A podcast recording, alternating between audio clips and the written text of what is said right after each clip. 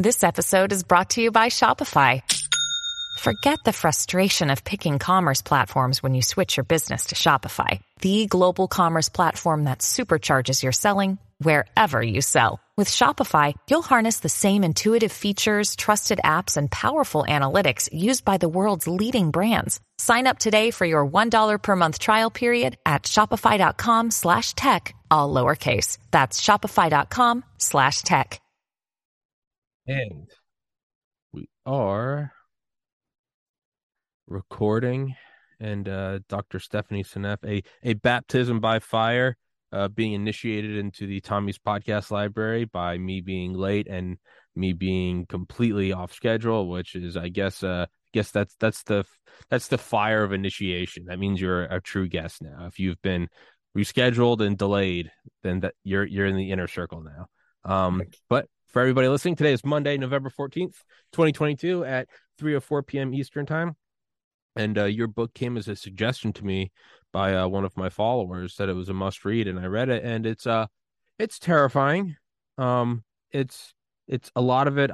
It's been 9 years since I graduated, so my biology and biochemistry was a little rusty, but it does seem that this is almost an inescapable thing. And your book is Toxic Legacy, how glyphosate is destroying our bodies, our minds, our ability to reproduce, our neurodivergence, autism, and not just us, in all animals. And obviously you wrap the book up in a bow that it's not too late, right? I think your analogy was it's like a barge. It can go the wrong direction, and it can seem disillusioning. Why turn it around?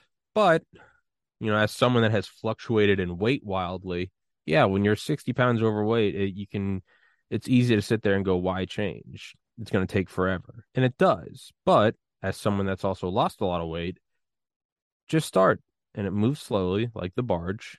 And then a year goes by in the blink of an eye, and you feel better, your clothes fit better, and you're like, oh, it was worth it. But enough of me monologuing. Dr. Seneff, please introduce yourself.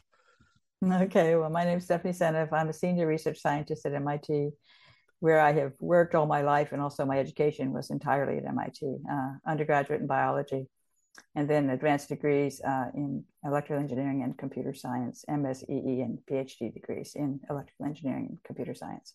And most of my career, I was developing the technology that preceded things like Siri and Amazon Echo. Oh, really? Conversational interfaces between humans and computers. We were among the first to develop those kinds of technologies. Oh, really? Yeah. So very different from what I'm doing now. I got interested in autism about around 2006, 2007 timeframe, worried about the fact that the rates were going up every year in our country. Every year the autism rates were higher, and we're just diagnosing it more. Don't worry about it. I didn't believe that. I thought something was going on. And so I decided to just start taking a look at environmental chemicals and try to figure out which ones might be contributing to autism. And started off with the vaccines, because of course there are many anti-vaxxers who believe that the vaccines are causing autism. And I think there's something to that. I think vaccines are contributing. But I think at this point, I'm pretty convinced that the primary cause of the epidemic, not the only thing that causes autism, but the primary cause of the autism epidemic is glyphosate. And it's the primary cause of the epidemic in a lot of other diseases that are going up dramatically, including obesity, diabetes, Alzheimer's, various cancers like pancreatic cancer, thyroid cancer, liver problems, kidney problems. All these things are going up. Despite all the best efforts of the pharmaceutical industry, they're not succeeding in improving anything. In fact, everything keeps getting worse. And so you can see how incredibly... the incredible increase in the number of people who were morbidly obese in this country in my lifetime. And certainly when I was young, I would have gawked if I saw someone that now is sort of, you don't even notice that they're unusual because there are so many of them, you know? Yeah. So yeah, it's pretty shocking. And it's a very interesting chemical. It's pervasive in our environment. It's all over the food supply. The government doesn't care. They claim it's completely safe. People use it on their lawns when the kids are playing outside. They don't use any protection. Everyone thinks it's super safe. It's a great chemical, kills all weeds, kills all plants, except those that have been engineered to resist it. and perfectly harmless to humans. That's the message we've gotten. And we've gotten that message for so long that people are in disbelief when I say, no, that's not true. And you know, you can go down to your garden store, you see big rows of Roundup for sale. Roundup is glyphosate. Everyone treats it very casually because it's so pervasive, so commonly used, and people just, it's a level of disbelief to say that government didn't notice that this chemical was so toxic for all this time. It's really a level of disbelief. In the book you bring up, and for everybody listening, it's available on Audible. I'll put the link in the description as always. I highly recommend it. And as everyone knows, this is a one-man show. I'm my own boss. I don't have on guests I don't want to have on. I don't recommend books I don't like. There's no carrot dangling. I don't care. So if I recommend it, I recommend it. You mentioned in the book something that I bring up a lot, was the thalidomide case, and how that was, I think, one of the more easily digestible cases is like, you know, the doctor smoking the Lucky Strike, 9 out of 10 cardiologists approve. And it's like, hold on. Right. Or, you know, but yes, but the thalidomide case is another example of it's safe. It's effective. I mean, more recently, you can look at the Perdue company, the Sackler family. Yes. I read a book about them. That's Pharma by. Yeah, there's a book. Yeah, Pharma by Gerald Posner is a great book about that. And, you know, and then now the very reason I'm banned from YouTube is, of course, talking to Dr. Malone and Dr. McCullough about COVID vaccines and adverse events. So, which is also something that I'm very passionate about. Yeah, and it's Peter and I are collaborating on papers on the mRNA vaccine. Oh yeah, and so the precedent is there that you can find an older precedent, the Lucky Strikes, or you know, you can find a more comical precedent, you know, like 1899. It's like, if your baby's crying, give it some heroin. Like, all right, you know, but then we can even see in my lifetime, I was born in 1990, we can see the opioid epidemic, right? And the fact that they're developing Suboxone while they're saying that Oxycontin was safe. So the precedent is there for not only for the truth to be bent, but to be completely inverted. I mean, almost comically inverted. Could you... For the listeners, could you maybe give a quick rundown? I know you just said it kills all the weeds and it kills everything except the plants engineered against it. For the layman, myself included, could you explain why it is so dangerous? I mean, I know you go into the residue locations and the amino acids and the breaking down and the gut biome, and that flew over my head, and I did pretty well in biology, so I know it's not easy science. No, and certainly the gut microbiome is central, I think, to the beginnings of the toxicity of this chemical, and the fact that it's all over the food supply. People don't appreciate that. Zen Honeycutt of Moms Across America just did a study.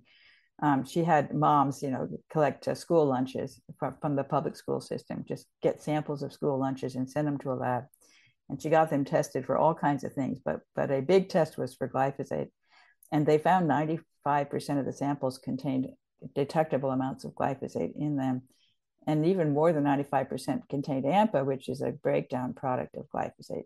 And some of them contained shockingly high levels of glyphosate, like a pizza, you know, piece of pizza. So glyphosate is present in high concentrations in the foods that kids love, such as pizza, you know, wheat-based products. Wheat is not a GMO crop, but it is sprayed with glyphosate routinely right before the harvest. Wheat and oats and barley and legumes, which is like chickpeas and garbanzo beans, hummus, for example, sky-high levels of glyphosate in these products if you don't buy them organic. And oats, so for example, oatmeal, children's oatmeal or Cheerios, a very popular cereal. You have to buy organic cereals if you're going to feed your children cereal.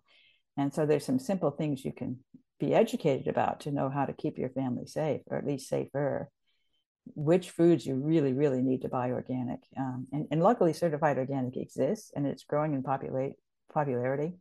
Where I live, it's pretty easy to feed yourself completely on organic food when you go shopping. That's not true everywhere. I know that for a fact, because I've been in places where you really have to struggle, you know, more remote parts of the country. Glyphosate, it disrupts a particular pathway called the shikimate pathway in biology, a biological pathway that's incredibly important for the plants. So that's why it kills all the plants.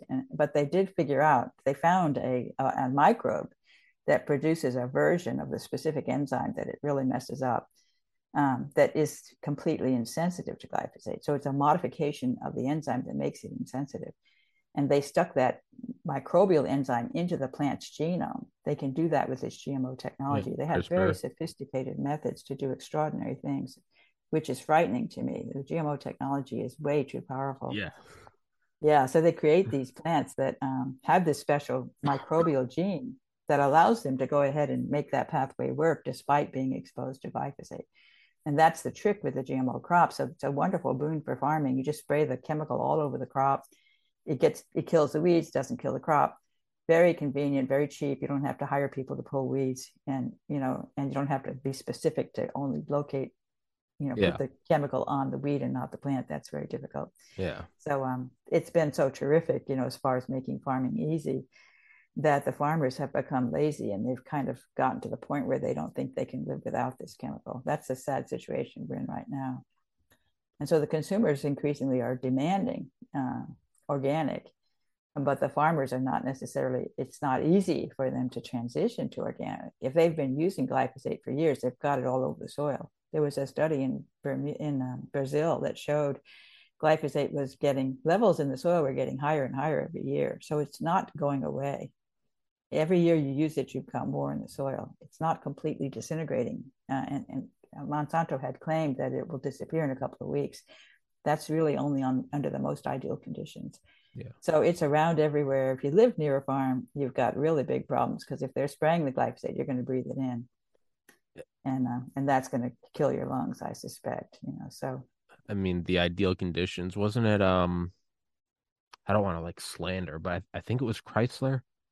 It was one of the companies making an electric vehicle, and they actually had a chip modification just for the trials. Like the EPA trials. Oh, there was a real scam. Scandal. I'm not sure if it was Chrysler. VW, I think it was VW. Okay, I don't want to slander. So I don't need some lawsuit from $1 trillion auto company. They found a way to get past the regulatory process by cheating, basically, and they got caught. I mean, that's the thing; they do get caught. So you have to. It's those ideal. Video games do it. Video game company. I love video games. When you need mealtime inspiration, it's worth shopping Kroger, where you'll find over 30,000 mouthwatering choices that excite your inner foodie. And no matter what tasty choice you make, you'll enjoy our everyday low prices, plus extra ways to save, like digital coupons worth over $600 each week. You can also save up to $1 off per gallon at the pump with fuel points. More savings and more inspiring flavors make shopping Kroger worth it every time. Kroger, fresh for everyone. Fuel restrictions apply. EA will do it. You'll always see it when they release a trailer for a new game. It's brilliant. The reflections are incredible. The ray tracing, the light. And you're like, oh, that's great. And then you spend $60 on the game. And you're like, the hell is this? And it's completely reduced. So even that is I think the first thing is just becoming aware. I mean, Nick Bryan is an investigative journalist, and he wrote a book on child trafficking, and it's called the Franklin scandal, and it's terrifying. And I listened to an interview with him, and the interviewer kind of said towards the end of it, they're like, what you're proposing is that this runs to the highest levels of government. Like, what can one even do? And that's what I was thinking is it's so invasive. And the point is he says, and I think this is applicable to everything.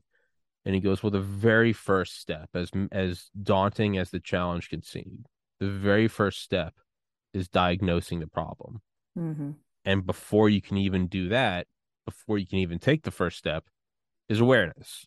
And when you look at it that way, because we can read these things about glyphosate, about child trafficking, about climate change, about crime, and it can seem daunting because you're one person, you're in an apartment, and you're like, well, what am I going to do about the Fed printing $9 trillion or something? And that can push you into a hole of inaction, right? I know that's true. I mean, you see so many problems in the world, and it's hard for you to know which ones to take on personally, and then to feel helpless that whatever you might do is such a tiny drop in the bucket compared to what's needed. That why should I even try? Why don't I just give up and enjoy my life? And I think a lot of people, end up doing that. I can't fight this. It's too big.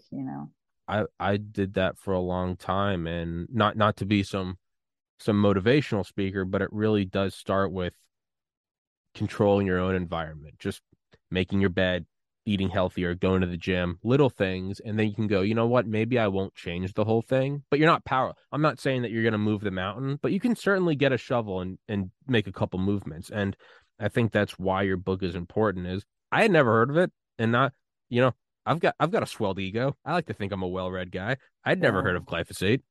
And I'm reading this and I'm going, oh my God. And yeah, I had not heard of it either until I heard that lecture. I mean, it's pretty amazing, because I was studying autism for 5 years. I knew about Roundup, and I dismissed it. It wasn't on my list of things to look at. You know, yeah. I was looking at different possible chemical environmental exposures, but I wasn't looking at Roundup, because Roundup's safe. And it just happened to be that I was at this conference where Professor Don Huber gave a 2-hour presentation on glyphosate, 2012, September 2012. I remember it well, because I was on the edge of my seat and I was like, oh my God, this is it. I was just like, I went running out the door to go find some papers on glyphosate. I mean, it was so clear to me. And that was partly because I had already learned about autism and the various symptoms. These kids have a very complicated disease, you know, with a lot of comorbidities. It's not just a brain problem. They've got most of them have a lot of gut issues.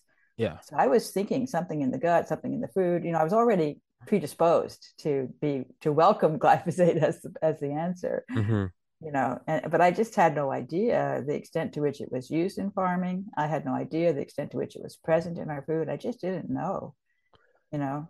There's another, and again, not to pigeonhole this podcast into a rabbit hole of abstract motivational speaking, but there is an importance to putting it out there, because, and I heard this quote forever ago, but it was like, you know, putting the truth out there it's not futile, because sometimes it's like throwing a message in a bottle out into the ocean. And it's, you know, it's, for example, let's say it's Einstein, and he's on a sinking ship, and he writes E=mc², and he throws it out. Most people that pick that up are not going to know what it is, right? But maybe one person out of the billion bottles picks it up, and it's Enrico Fermi.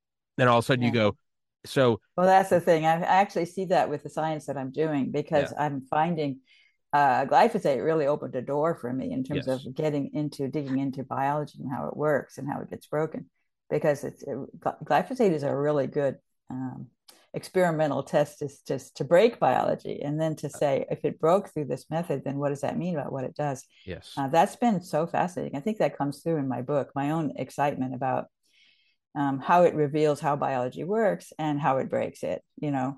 And it's very interesting with glyphosate, because, and I want to get into this, and I know it's a little bit technical, but it has a unique property. I believe glyphosate is a unique chemical with a diabolical mechanism of toxicity that no other chemical that I'm aware of possesses. And this is its ability to pretend to be glycine. It's really, really critical. Glycine is a very important amino acid. It's something you can take as a supplement. Apparently, it tastes sweet, and it's and a lot of practitioners recommend it as a supplement. Glycine is an amino acid, and the amino acids are the building blocks of proteins, and the DNA codes for amino acids. So they're super important in the body, and you can put these amino acids together like beads on a string, and make all kinds of really fascinating molecules that have incredible skills. You know, all the enzymes and the transporters and the in the extracellular matrix. I mean, there's just all these structural proteins, you know, like collagen. All these proteins have wonderful properties and are crucial. And so people can have a mutation, just a single amino acid swapped out for something else. And many, many examples of this. It's called a single nucleotide, error.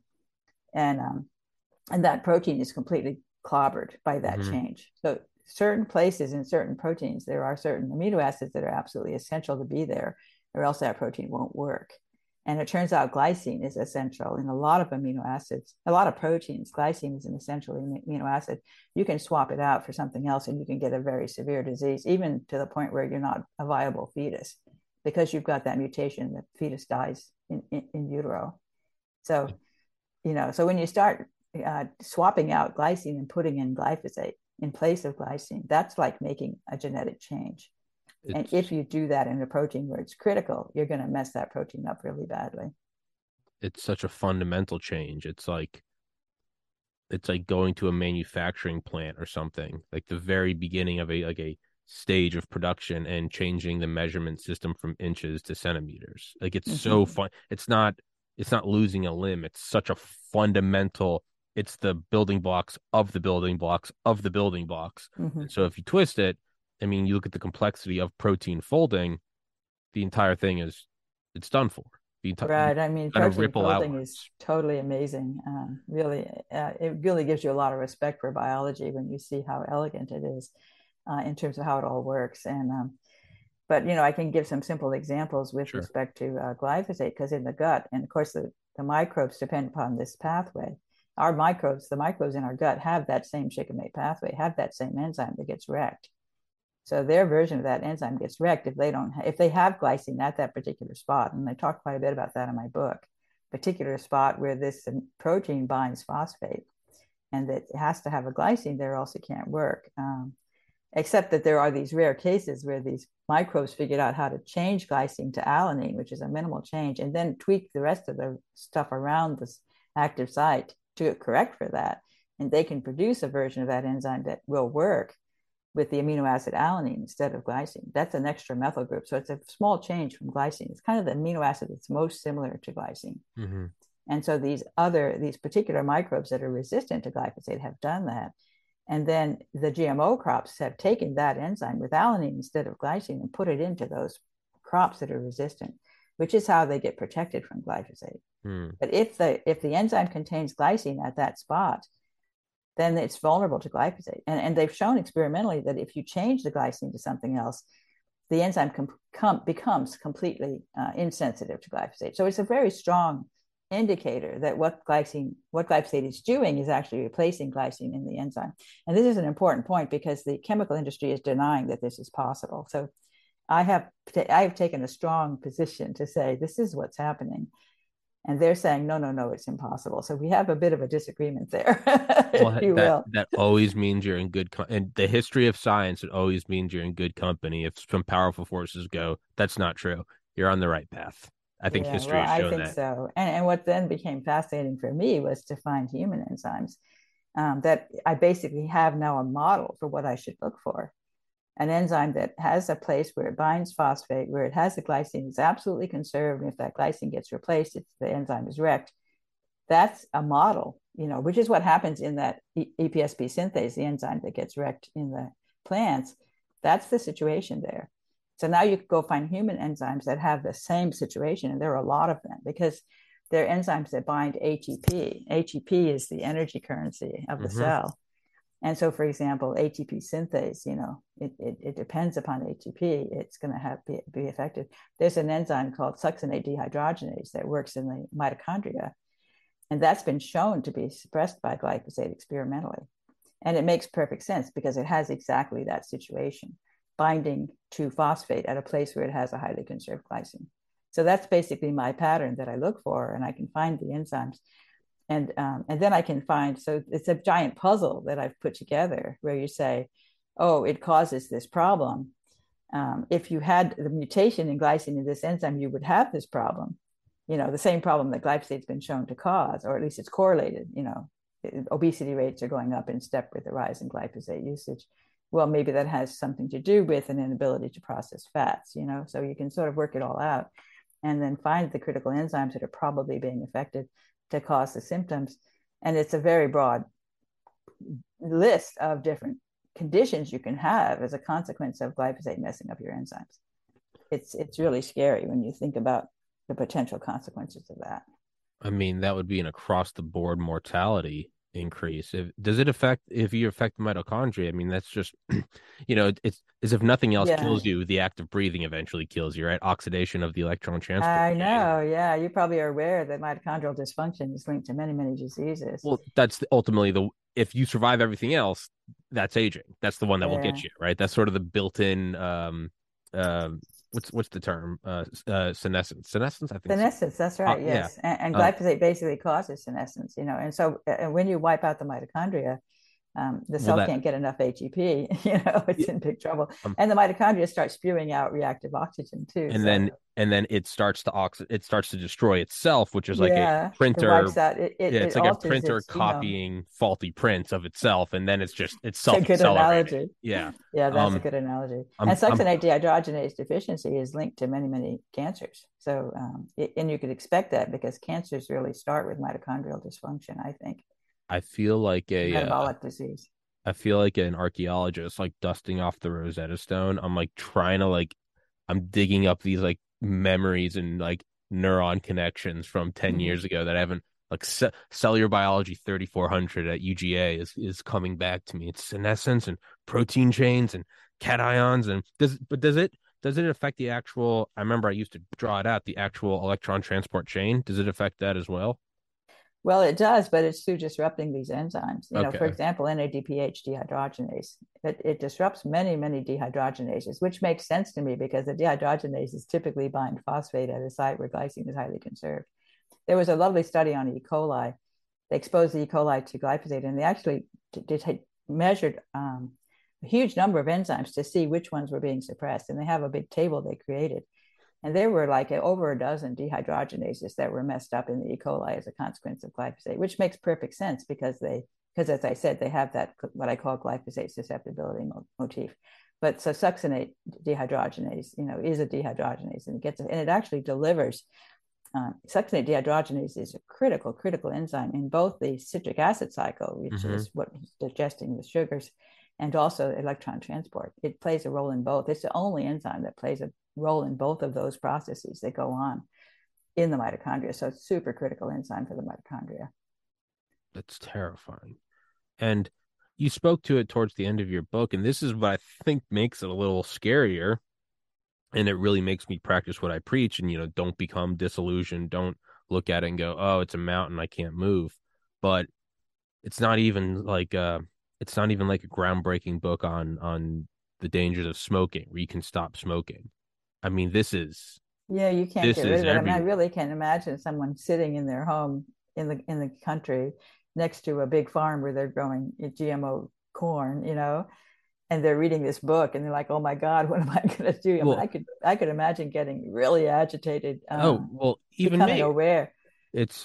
A lot of the solutions are, buying organic and making sure, but what about people that smoking's one thing, you can white knuckle it and stop. I've never smoked, so I don't know what withdrawal of nicotine's like. I know it's hellish, but a lot of these, it doesn't even matter if you figure out the solution. If you're not off, you can't get away from it. If you don't even have the money, major life change, right? And, if you're raising kids and you have to buy the mass-produced 10-pound bag at Walmart because you can't afford, so then it doesn't even matter if you're aware. You actually can't even afford, and that's a tough pill to swallow. Right. Well, I do think you can, even if you're poor, you can become aware of which foods are really, really bad, really likely to have high levels of glyphosate, and just conscientiously avoid those, or buy them organic, spend the extra money for the organic, find a way, because it's going to come back at you. The money's going to be saved by virtue of your improved health. If that's one of your family members gets cancer, you've got a big problem. That's true. You don't want that. Yeah. So that's a good point. It's a good point. So spend the extra money, but especially to be informed about exactly which foods, which people don't really. It's not easy to know that because the government doesn't test, but there are enough independent researchers who have tested to give a profile. And as I said, it's not enough to buy non-GMO because many of the highest levels are found in non-GMO foods, like the oats and the wheat and the garbanzo beans, the chickpeas. Now. Barley. This is more of a meta question. Is this the price of having a more mechanized, industrialized civilization? I know it's a good question, actually, because I've really thought about that. And it kind of is true, I think, that there's a pattern around the world. Yeah. You have an agricultural country, mainly agricultural, such as China, not that long ago. And then if the agriculture country wants to come into the technological age, they need a lot of people to do the technology jobs. You just got to mass produce. And if you can cut way back on the number of people that have to spend their time farming, because agrarian societies can have, like, I think 50-60% of their people are farmers. Yeah. Whereas in our country, I don't know, it's like 3-4%. I mean, you can have a single farmer with a vast, fields mm-hmm. that he can handle almost on his own, almost single-handedly, because it's so easy and it's so mechanized. It makes food cheaper, of course. Yeah. And it frees up people to do other jobs. And that could be a critical aspect of advancing into the technological age, that you need to have human resources to put into the technology, that if everybody's busy growing crops, you don't have that. So that's a really kind of, I've wondered about that. It's a big thing to go. And then you have to almost wonder, you got to zoom out even more, and you got to go, is this sort of like almost taking a loan, where in the moment, if you look at it day to day, you go, how is this a successful business? You're $20,000 in debt. But if you zoom out 10 years, you might go, yeah, but I took that loan and I built a company and that became, whatever. I started Apple. And then you go, oh, well, it makes sense. Over 3 decades, you become $1 trillion company. You got to wonder, do you move everyone from the agrarian society to, say, chip manufacturing or the STEM field? And then over generations, okay, we accumulate all these errors from glyphosate, but we advance so far that all of a sudden gene therapy, when we first did the Human Genome Project, it was like, $13 billion. And now you can swab your cheek and go get it in the mail 5 weeks later. What does the world look like in 2040, 2050? Do we look at glyphosate and go, no, we'll just do a gene therapy. It costs 2 cents. You get it in the mail. And all of a sudden you're resistant to, I don't know. Like, I don't have that answer. Whether you can create a resistance gene and take a pill and get a resistance gene. It might be. Well, I know they are. The whole technology in biology is just really wild. And the advances that they've made in understanding the genome and in being able to manipulate the genome I think they're terrifying. And they're making more and more advances every year. And of course, they're getting into this whole thing with the messenger RNA technology. Mm-hmm. They really are excited about that. They think they can see dollar signs in their eyes for all the possibilities with messenger RNA vaccines. It's also just, we're approaching that event horizon of transhumanism. Yeah, like, right. We don't even, it's not like, oh, we're all going to have perfect vision. It's like, no, that's thinking inside the box. I mean, you might not need to stay in a bipedal meat vehicle. Like, it might, we're approaching, I mean, what will probably in 1 billion years be looked at as something as momentous as like the Precambrian explosion. Like, we're hitting a weird spot. Well, we certainly have, and it's interesting times. I mean, technology, when you think about how much technology has advanced in my lifetime, it's really astonishing. And what we take for granted now, as far as the tools that we have, even things like direction finding and navigation and Siri, being able to talk to a computer. I mean, these things are revolutionary, really, I think, in the technology field. But then when you get into technology applications in biology, that's where it gets really, really frightening, because people can make a huge mistake. Yeah. And we're not regulating it nearly adequately enough. No, we're in the Wild West. Yes. And so we're just going to have to wait and see what happens when you expose all these people to these things and see what happens. We don't know, but it's quite worrisome. I got a new TV for my I justify playing video games because I listen to audiobooks when I play video games. So that's how I've justified it in my mind. I'm not rotting my brain. I'm learning about the Cold War, or the last couple of days I've been reading your book. But I was just testing it out last night. It's a big glossy 4K, like, ooh, shiny toy. And I just went to YouTube and I was just typed in like 8K video. And there's just this, just beautiful crisp images. But it was this like hour-long compilation of like National Geographic, just raw footage. And I found myself actually laying in this chair last night at like 3 a.m. And I got lost for like 10 minutes, just staring, not even just the picture, but what it was just all these close-ups of animals, no music, no editing, just, a deer drinking out of a stream, a Komodo dragon, a lizard in the rainforest. And I was and how unique they all were. And you can just tell this is the result of billions of years of evolution. And then you can't see it, but maybe you can. Mm-hmm. There's a gaming computer right there that just 5 years ago, that would have been I mean, that would have been sought after as the holy grail of like 4K video game. But now it's just another gaming computer. And it's like I'm watching this thing of just this painstaking evolution. You see the cheetah like laying in the grass and how it's perfectly evolved to stay, you know, or the bird with the brightly colored feathers and it's doing its mating dance, or the moth blending in with the tree. And then I'm looking at this that, I mean, 5 years, that's not even a hiccup in evolution. Mm-hmm. And I've already seen this thing change. And right, technology has advanced incredibly fast. It melts your mind. And then, of course, also 5G, all the stuff we're doing with EMFs. Yes. And that's just also a train wreck, I think. I mean, we don't know another rabbit hole. Whether that's going to be dangerous or not, but we have a lot of people saying it is, and we ought to listen to them, you know.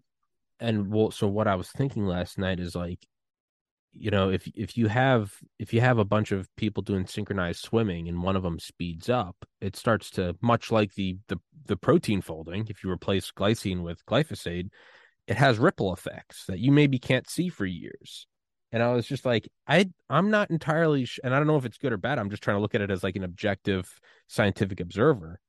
The fact that like all of a sudden we're doing this evolution where instead of over 100 million years we develop a thumbnail, all of a sudden it's in 5 years we go from an RTX 2060 graphics card to a 3080 to a 4090. All of a sudden one of these things is straying way out, right? And if you looked at it, and again, in terms of synchronization, like the Blue Angels, you'd be like, hey, one of them's way off track. I don't know if this is, so in a weird way, it's almost like our evolution is speeding up and it's having these ripple effects, almost like a wake from a ship. And some of it's 5G, some of it's we're bathing in electromagnetic radiation, glyphosate, thalidomide, smoking, and then we can kind of see the ripples instead of protein folding. And then you see the primary, the tertiary, all these different layers. What we're seeing now is how they affect, and it's autism. It's animals not reproducing at the same rate. It's problems with ovulation. And it almost seems like these are all coming off of the wake of the ship of this hyper acceleration of like a technological singularity. And it's it can't be stopped. Like you can't legislate progress. If we don't do it, someone else will. I don't know. I mean, I guess that comes back to the first step of just like you have to start with awareness. I don't know. It's, as you can tell, your book kind of melted my brain. It is hard to know how we get from here to where we need to be. I think it's really hard. And I do think the governments are kind of the last to react. So you can get the individual people in the population aware of the dangers of something, and then you can get them to start to change their habits in order to improve their own life with respect to that particular problem that they now are aware of. And then tell their friends, tell their family, tell their neighbors, you know, get the word out, bottom up. I think that's a good way to go. And if you get enough people, for example, aware that they need to spend the extra money for certified organic food, and of course, not just glyphosate, there's a bunch of other chemicals in the food too. You really are. It's worth the extra money. And I think that and of course they subsidize the cheap food, you know, part of why it's cheap is because it's subsidized by the government. Yeah. So why can't they take those subsidies and give them to the people who are building organic farms instead?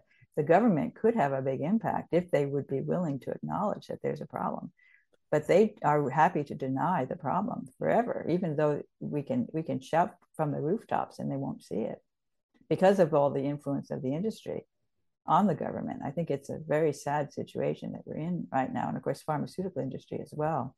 Oh, yeah. The pharmaceutical industry, the agrochemical industry, they such a strong lobby in the government that the government just refuses to deal with the issues that they're causing. I mean, you said in the book, right? The autoimmune industry was $108 billion a year. Yeah, I can't remember the number, but it's big. I know. Even the opioid crisis. Oh, I don't know if I wrote about that in the book, but I think glyphosate's related to that because collagen is the most common protein in the body. I think 25% of the proteins in your body are collagen. And collagen is like the glue that holds your body together. And collagen has a huge number of glycines. It has a huge sequence of GXY, GXY, GXY, where every third amino acid is a glycine. And the glycines are crucial for collagen to form its beautiful triple helix structure that gives it really interesting properties, structural properties that make it work well as a structural protein. in your bones and your joints, you know. And so when collagen starts sticking in glyphosate here and there among those glycines, it causes it to not fold correctly, and it causes it to lose its wonderful properties of tensile strength and ability to absorb water. I mean, and causing gelled water. I mean, it gets damaged by the glyphosate to the point where you start to get joint pain, bone pain, mm-hmm. and then you need something to deal with the pain. And the opioid industry is quite happy to feed you a pill that's you're going to get hooked on, so that they can have a customer for life, you know. So the whole thing is just a nightmare for the individual. I feel like if there is a silver lining, it's so I look at something like 20 years ago, if you had said I want cheap chicken breast, and I don't want it to have any hormones or probiotics. Or antibiotics, excuse me. They'd be like, okay, that's fine, but, shell out the money. It's going to be expensive. And I can see how it has changed in the poultry industry. I mean, starting like 5 years ago, I know Perdue Chicken started it. And I always have to delineate between Perdue Chicken and Perdue, the pharma company. One is demonic. Right, right. The other sells chicken. But they kind of surveyed the field, and what a lot of people are paying for no antibiotics and no hormones. So they took the lead and removed antibiotics, and it took a ton of money and it took several years, but it's because there was such a market for it that a private corporation responded right. to it. And then you have to wonder, and then I do believe other companies started to copy it, at least in certain subsections, Tyson or Cargill. And then the price started to come down because there's the capitalist market. They all wanted a better share. That's right. Once you get the big guys involved, and that's just happening with organics too. There's now an organic beer that's provided by Michelob Organic. So, and that's pretty exciting, because usually the organics, actually it's really hard to find organic beer. There's only small companies, but Michelob has decided the customer is ready for them to be willing to offer an organic choice for beer. And if the customer starts to demand it, you can even just see a salad at McDonald's costs less than it did 10 years ago, because there's a greater market for it now. And so economies of scales apply. And then you have to go, you can almost judo it and go, well, the corporations are never going to stop lobbying. That seems to be about as American as apple pie, baseball, big military is lobbying. So let's just assume that that's not going anywhere. Well, all of a sudden, if they start, if the lion's share of their profit comes from, say, organic, they're going to start lobbying for organic subsidies. So it's not entirely futile. If you start awareness will lead to people making changes. Absolutely. That's what I think. And then eventually the farmers will get smart. I mean, they don't want to be poisoned either, right? So if if they start to be aware that the glyphosate's poisonous, and they realize that their consumer market is shrinking because many consumers won't buy their product, they might start to think, well, maybe I should figure out a way to go organic. It can be profitable. It's a real struggle in between, because you have a few years there where you can't be certified organic because you've got all that glyphosate in your soil, but you can be growing crops organically, and you can't sell them at the organic price. So the government should really step in and say, if you want to convert your farm to organic, we're going to pay you what it takes to make up the difference during that critical few year period that you're in transition. For the government to help them to convert to organic would be wonderful, but are we going to get the government to do that? I don't think so. Well, again, I think if we come out them with the argument of this is poison, they don't care. But I think if you can do it, you can do it with awareness and people start to buy it. If it just leads to a larger portion of the market, the companies will start to lobby, whatever it is, whether it's making nuclear weapons or selling full organic, they don't care. They're going to lobby for subsidies from that. So you actually can, it's much like the barge. I always use the cruise ship analogy, but barge is just as good. There's some growing pains, you miss the exit. You got to go another exit. You got to get off and do the loop-de-loop and come back, but you can do it. And it's just, there's a lot of shuffle right now. I'm moving into this apartment. There's a lot of, I still got, my living room is still stacked to the ceiling with garbage and boxes. Like but I moved up here because I wanted to be closer to family. So to me, like, that's almost like going organic. I'm like, I wanted to move away from, I'm by myself in a state where I didn't know anybody. I was in Maryland. I wasn't seeing family, no social. It was just doing the podcast full time. And I was like, I want to start seeing my mom and dad and brother and his wife. And so I moved up here, and there's a huge, you know, growth curve and headaches, and you're just, oh, I gotta set up the internet, and the internet's dropping, and I gotta get a license, and I'm unpacking, and I don't have toilet paper. Crap, I don't know where the grocery store is, and I'm forgetting where I live because I don't know this city. But as you start to get into the groove, like last night I went and saw my little brother. That's someone that I used to see once a year, mm-hmm. and now I can just drive to his house. And I was sitting there with him last night, and it wasn't some big thing where I'm flying up and he's got to pick me up from the airport. No, we're just shooting the shit, and I'm just playing with his dog. And I was driving home last night, and I'm like, that's why I just went through 2 years of, excuse my friend, not 2 years, 2 weeks of bullshit of moving mm-hmm. for that. And I think you can almost use that as a microcosm and go, this shift is going to, there's going to be growing pains financially and regulatory, but you can do it. They can make money. We can be healthier. Yeah, the U.S. has in the past been able to really launch an initiative very quickly. Sure. I think we have a good response once catalytic we are aware that there's something to do. I mean, even if you look at World War II and when Pearl Harbor got bombed, right? Defense Production Act. Oh my God, we could have just thought of ourselves as toast and give up at that point, but we didn't, and we came back roaring. I mean, I think we're able to. We have a lot of industrious people in our country who are willing to work hard.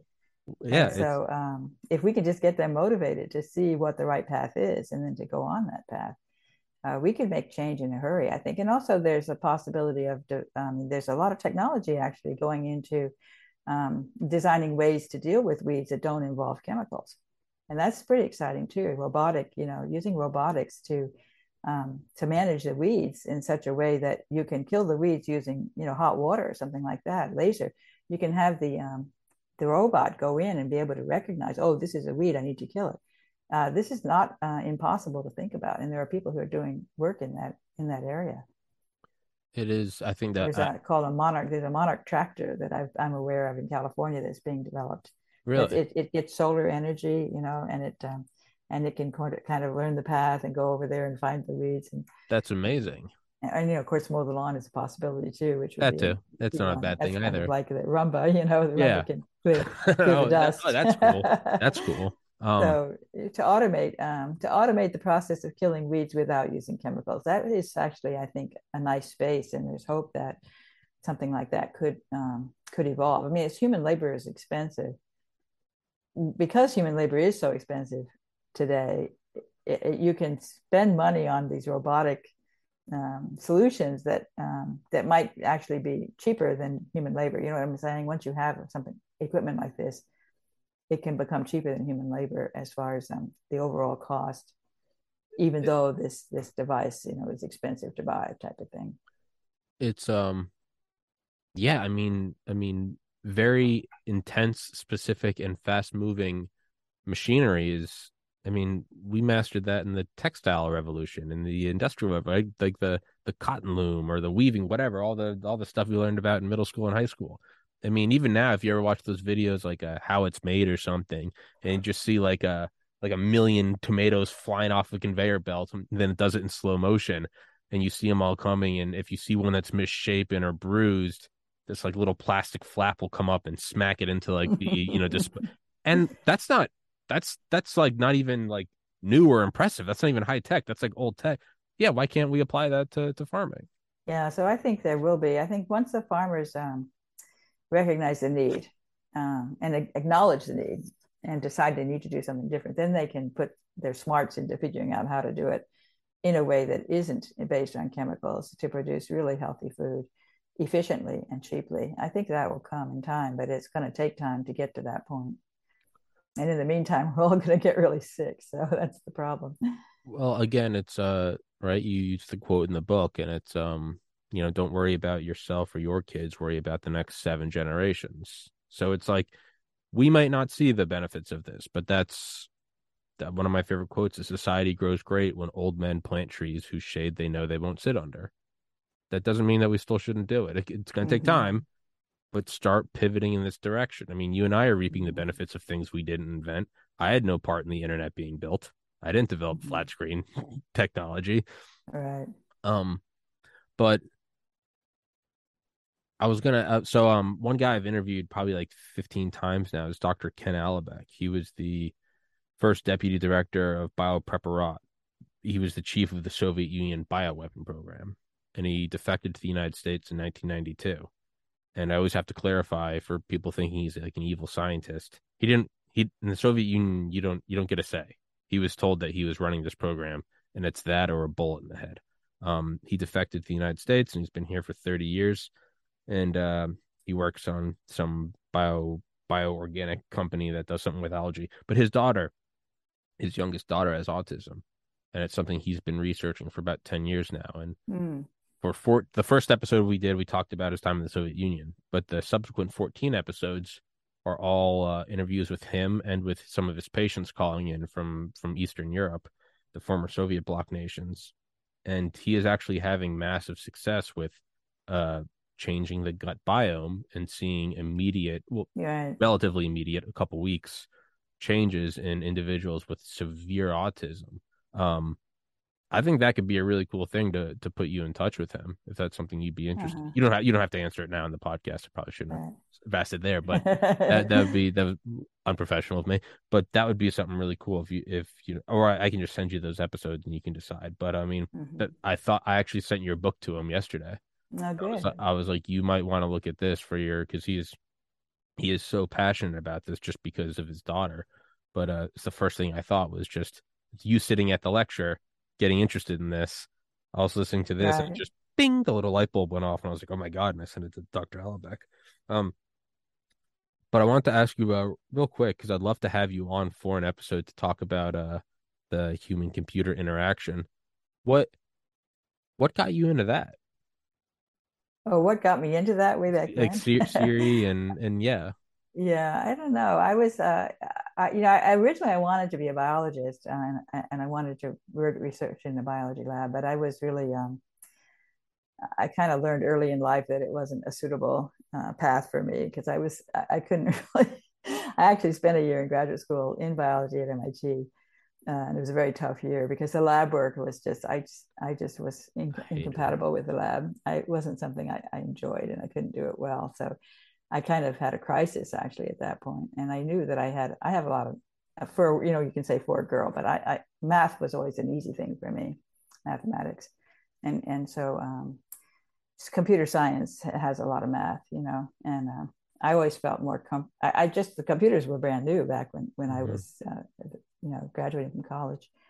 And I luckily got a job at a company that, as a computer programmer at a company where I didn't know anything about computer programming when I got the job. In those days, they just, somebody graduate from MIT, even in biology, they were looking for people to do computer programming, and they were willing to teach you on the job. And I really enjoyed computer programming. I took to it like a fish to water. And so, and that just grew into, eventually I went back and got my PhD in computer science, and started with the company, actually working at the company and learning the skills and learning enough about computer science to be able to get into graduate school.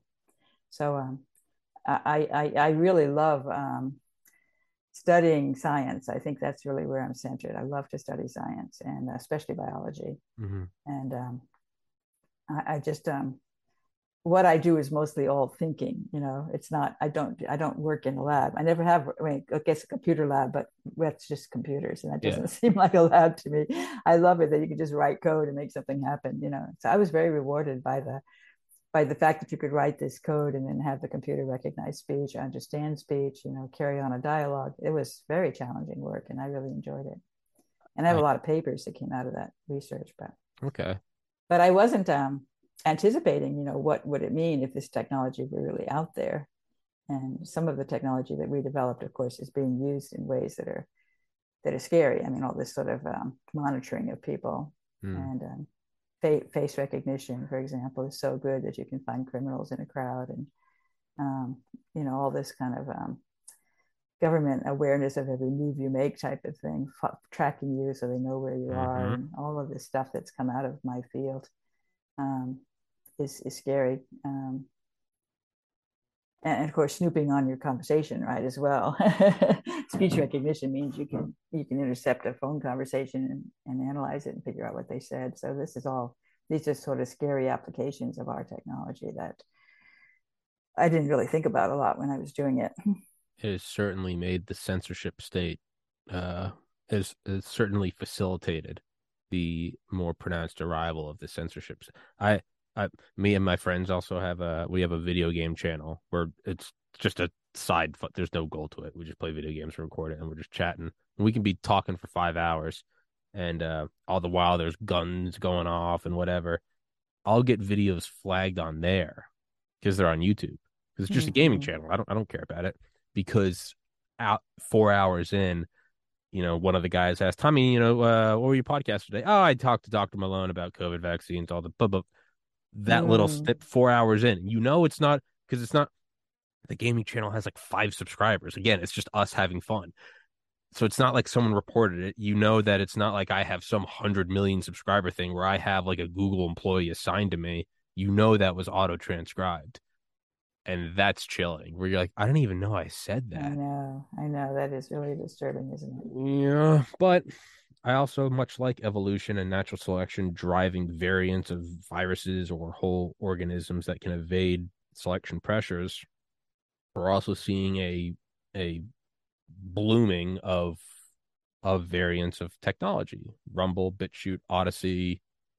I know, it's good that there's ways to fight back, and it's become a whole other world of the sort of a parallel world. It's, and writers are getting lots of opportunities, Substack, so it's Substack, and there's Rumble, and all these different branches that are avoiding the censorship. So in a way, it's almost beneficial that this happened, because otherwise we would have been led like lambs to the slaughter. But once they started to play the censorship card, people found a way around it. So I think that is a good thing. So I'm trying to find the silver lining in the thing. So, because I don't want to just doom and gloom. And so I think that has to apply to glyphosate. Is there has to be a silver lining. I'm not sure what it is yet, but I'm going to try. No, I do think that if enough people want to buy the organic food, I think the farmers will want to grow it. They'll eventually come around, and one by one, and some sooner than others, but it's going to be a major transformation of how we grow food. And of course, it's also connected to the processed food industry. They're kind of joined at the hip, the glyphosate and the processed foods, because the processed foods come out of those GMO crops that are, massively grown in our country. We really should have a lot more fruits and vegetables being grown on farms instead of just massive cornfields and soybean fields, But you get all these processed foods that come out of that industry and that are loaded up with glyphosate and other chemicals. And the processed foods are also nutritionally deprived. Eating a green vegetable has so many interesting molecules in it that are not just fats and carbs and proteins. The phytochemicals and exactly. Yeah, eating a lot of herbs and spices. I definitely believe in that. Garlic and ginger and you mentioned them. Coriander, turmeric. Yeah, all those herbs and spices. They make your food more delicious, and they're very healthy. And I think people don't really realize how important they are to your health, not just to the taste of the food, but to your health. Yeah, the macronutrients that's like a general broad brush. Yeah, you need proteins, carbs, fats. Yeah, people seem to think that that's all you need, that if you just had proteins, carbs, and fats, you'd be fine. But that's kind of what's in the processed foods, because they take them apart. They take the foods apart into proteins, carbs, and fats, and then they mix them back together again. Well, it's like you could say an apartment building is made out of brick, cement, and lead piping. Yeah. Sure, but I live in a place that also has carpet and paint on the walls and leather chairs and you can get by with the bare bones Soviet architecture, but there's a lot more that fills it, and that's the micronutrients, the trace minerals, the phytochemicals. But I will I'd say let's wrap this one up. I would really love to have you on again and kind of just give you the floor and hear about your time working in computational models and AI. I think that would be fascinating as well, if you'd like. I think that would be cool. I also apologize. I kind of became aware of it during this podcast. I've been interrupting you a lot, and I try not to do that. And every once in a while, I'll realize I did it a lot during a podcast more than normal. And my excuse is I only do that when I'm really excited. So take that as a compliment. I'm sorry. I realized I was chopping you off a lot or cutting you off a lot.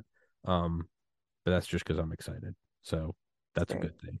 Dr. Seneff, thank you so much. And if you have any links or anything that you'd like me to put in the description, aside from the book, website, social media, please send them along and I will put them in there and I will email you the episode when it's up. And thank you. I'll give you the final word. Final word for everybody listening.